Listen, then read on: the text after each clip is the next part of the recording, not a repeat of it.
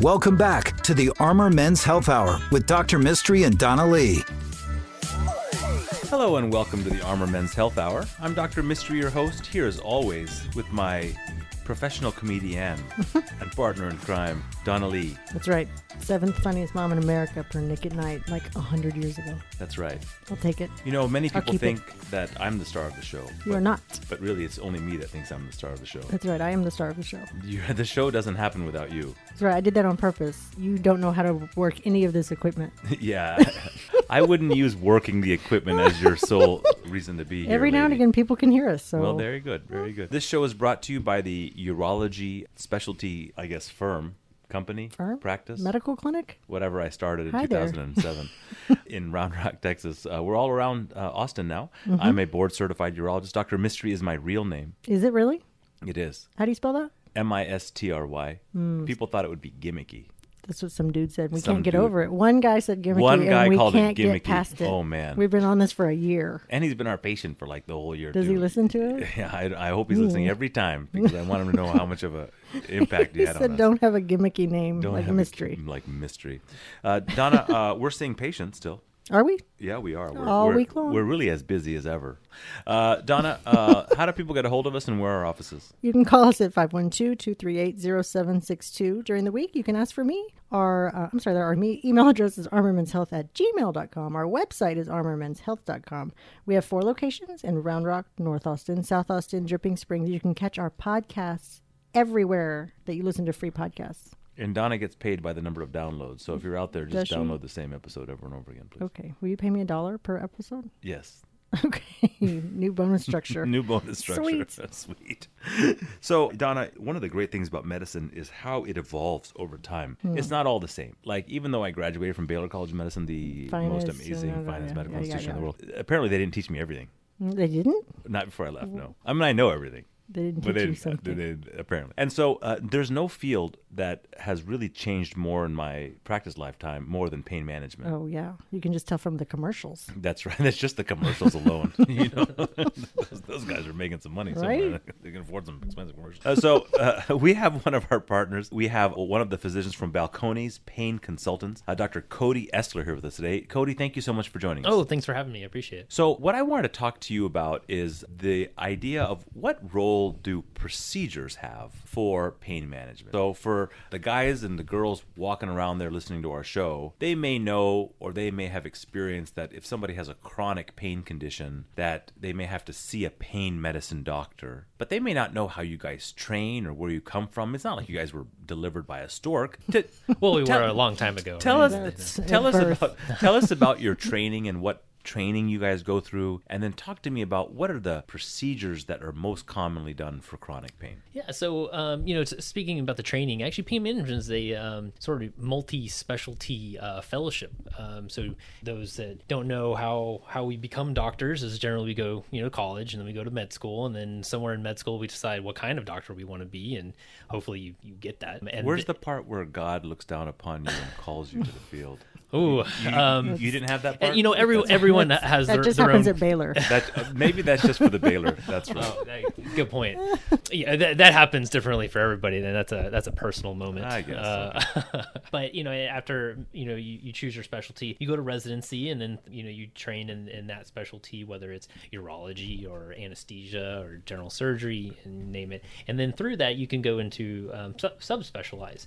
Um, in a very So pain management doctors are usually fellowship trained after residency. Exactly. And you can go into it through anesthesia or you can go through it through PM&R. What are some other routes? So neurology is another common, and even uh, psy- psychiatry is another. And so in And what was your pathway? and it was anesthesia and that's probably the most common um, in interventional pain is probably what you see and a lot of that is because uh, a lot of pain management fellowships are based out out of a anesthesia residency it's not totally you know across the board but i think that's what you find And I think that's because a lot of the procedures you do for pain are blocks of nerves. Absolutely. And anesthesiologists, as part of their routine, will do blocks of nerves to prepare for surgery. Absolutely, and, and that's that's a very good point. So you know, kind of speak it uh, in superficial um, way would you know we do a lot of back injections, right? And, and, this is very similar to how we do epidurals, like for labor, uh, labor epidurals, or spinals for C sections, things like that. And these are very similar techniques and, and knowledge of because of all area. of our nerves that go from the body to the brain, where we sense pain, kind of ultimately go through the spinal cord at some point. Yeah, uh, yeah, for the most part, yes, um, exactly. You know, and kind of going back to kind of the how I trained is, you know, it, it's very interesting. So, you know, we're trained in a multidisciplinary. Even if you go to a fellowship and it's just a bunch of anesthesiologists,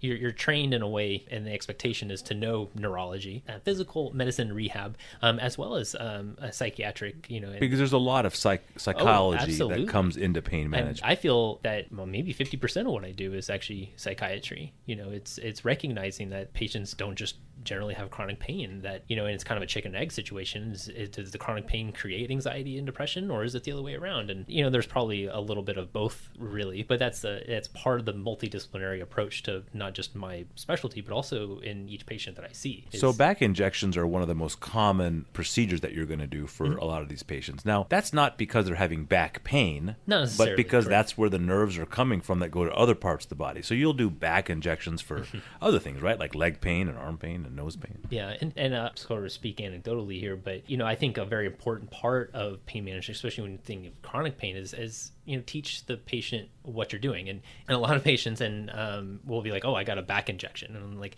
okay well you know if i'm seeing them for the first time it's like do you know what kind of back injection? Because there's like yes. there's like five yes. you know? And, and it's like is a lumbar sympathetic? You know is it epidural? Is it you know there, there's so many. And, and a lot of times they don't know. And so it, part of what i do for my patients is I, I really try to teach them not only what i'm doing but why. And why are you having this pain? And what are the the techniques that we're going through? And i want them to to also be part of their treatment and, and think through it and, and it needs to make sense um, so when you're injecting sometimes i imagine you're injecting steroids to reduce inflammation. Mm-hmm. what are some other things that you're injecting and what is the purpose of the injection? So there, there's kind of a multitude. So um, you know speaking of back pain you know uh, yeah so exactly you know steroid you know, to help reduce inflammation you know that might be associated with you know a, a acute disc issue or some uh, you know, acute arthritis in, in, the facet joints things of, of that nature. But you know other um, approaches to back pain you know diagnostic injections for uh, facetogenic um, sort of arthritic pain in the posterior spine that kind of leads into uh, another type of, of um, intervention, you know, sort of a, an electrical ab- ablation of these nerves. And there's other things, probably more that you'd probably be be seeing would be, you know, sympathetic nerve uh, blocks that might be, you know, related to pelvic pain as well as like CRPS. And then there's multitude, and there's multiple different approaches in, in that way. Ganglion impar. I mean, there, there's a multitude of, different ones. And, and, going back to what you're saying, and a lot of if it's not a steroid, and we're giving local anesthetics to block these nerves and block these pathways. So one is that we're kind of resetting them to, to help with some of the wind up, but also diagnosing is like, you know, is this sympathetic driven pain? So we block the sympathetic nerves. And if that improves the pain for at least the duration of the local anesthetic, then I think we got a, a fair diagnosis and then we can change our approach to treatment towards that. So you'll do injections of medications into particular areas along the spinal cord that will help with nerve pain. You also will kind of ablate or, or, or burn nerve roots if if they're not critical for movement. Yes, right? exactly. They, they, tend to be sensory only. only sensory. We don't need people to stop moving their arms. And then um, uh, there's this field of uh, nerve stimulators, implantables. Mm-hmm. Who who are the kinds of patients that are going to be ideal for thinking about getting a nerve stimulator? What, what kind of pain do they have, and and, and and and how do you find out if they're the right candidate for it? So yeah, that's that's a great question, and, and that's a, uh, it's actually a very uh, interesting topic because it's an uh, expanding field. I mean, the I would say the tr- two traditional um, places for that are people who've had um, you know, a lot of back pain with a lot of what we call radiculopathy, you know, pain shooting and radiating down their legs or um, from their neck to their arms um, do quite well with that, especially if they've, they've, you know, exhausted all the other approaches, you know, injections and physical therapy, surgeries, things like that. Um, those patients do quite well. Um, another subset of the population um, who developed CRPS, complex regional pain syndrome, and oh, we can spend hours talking about this. Um, but you know, in, in general, it's um, somewhat of a, symp- a, sympathetic mediated pain where you know there's usually some sort of injury and then um, the injury can heal, but yet the the, the nervous system kind of takes over and causes and, pain. And there's there's uh, oh man, there's a lot of theories about what and why. I mean, it can be anything from a sprained ankle to you know a horrific you know crush injury, a lot of shattered bones. And I mean, I've seen both, and um, and a good portion of those recover, and then there's a small subset that do, and they do very well. So a lot of our patients out there and our listeners should really, I guess, take home that the field of pain management has evolved quite a bit. If you're out there suffering from chronic pain, you should really find a specialist to see if there's something that can be done for you.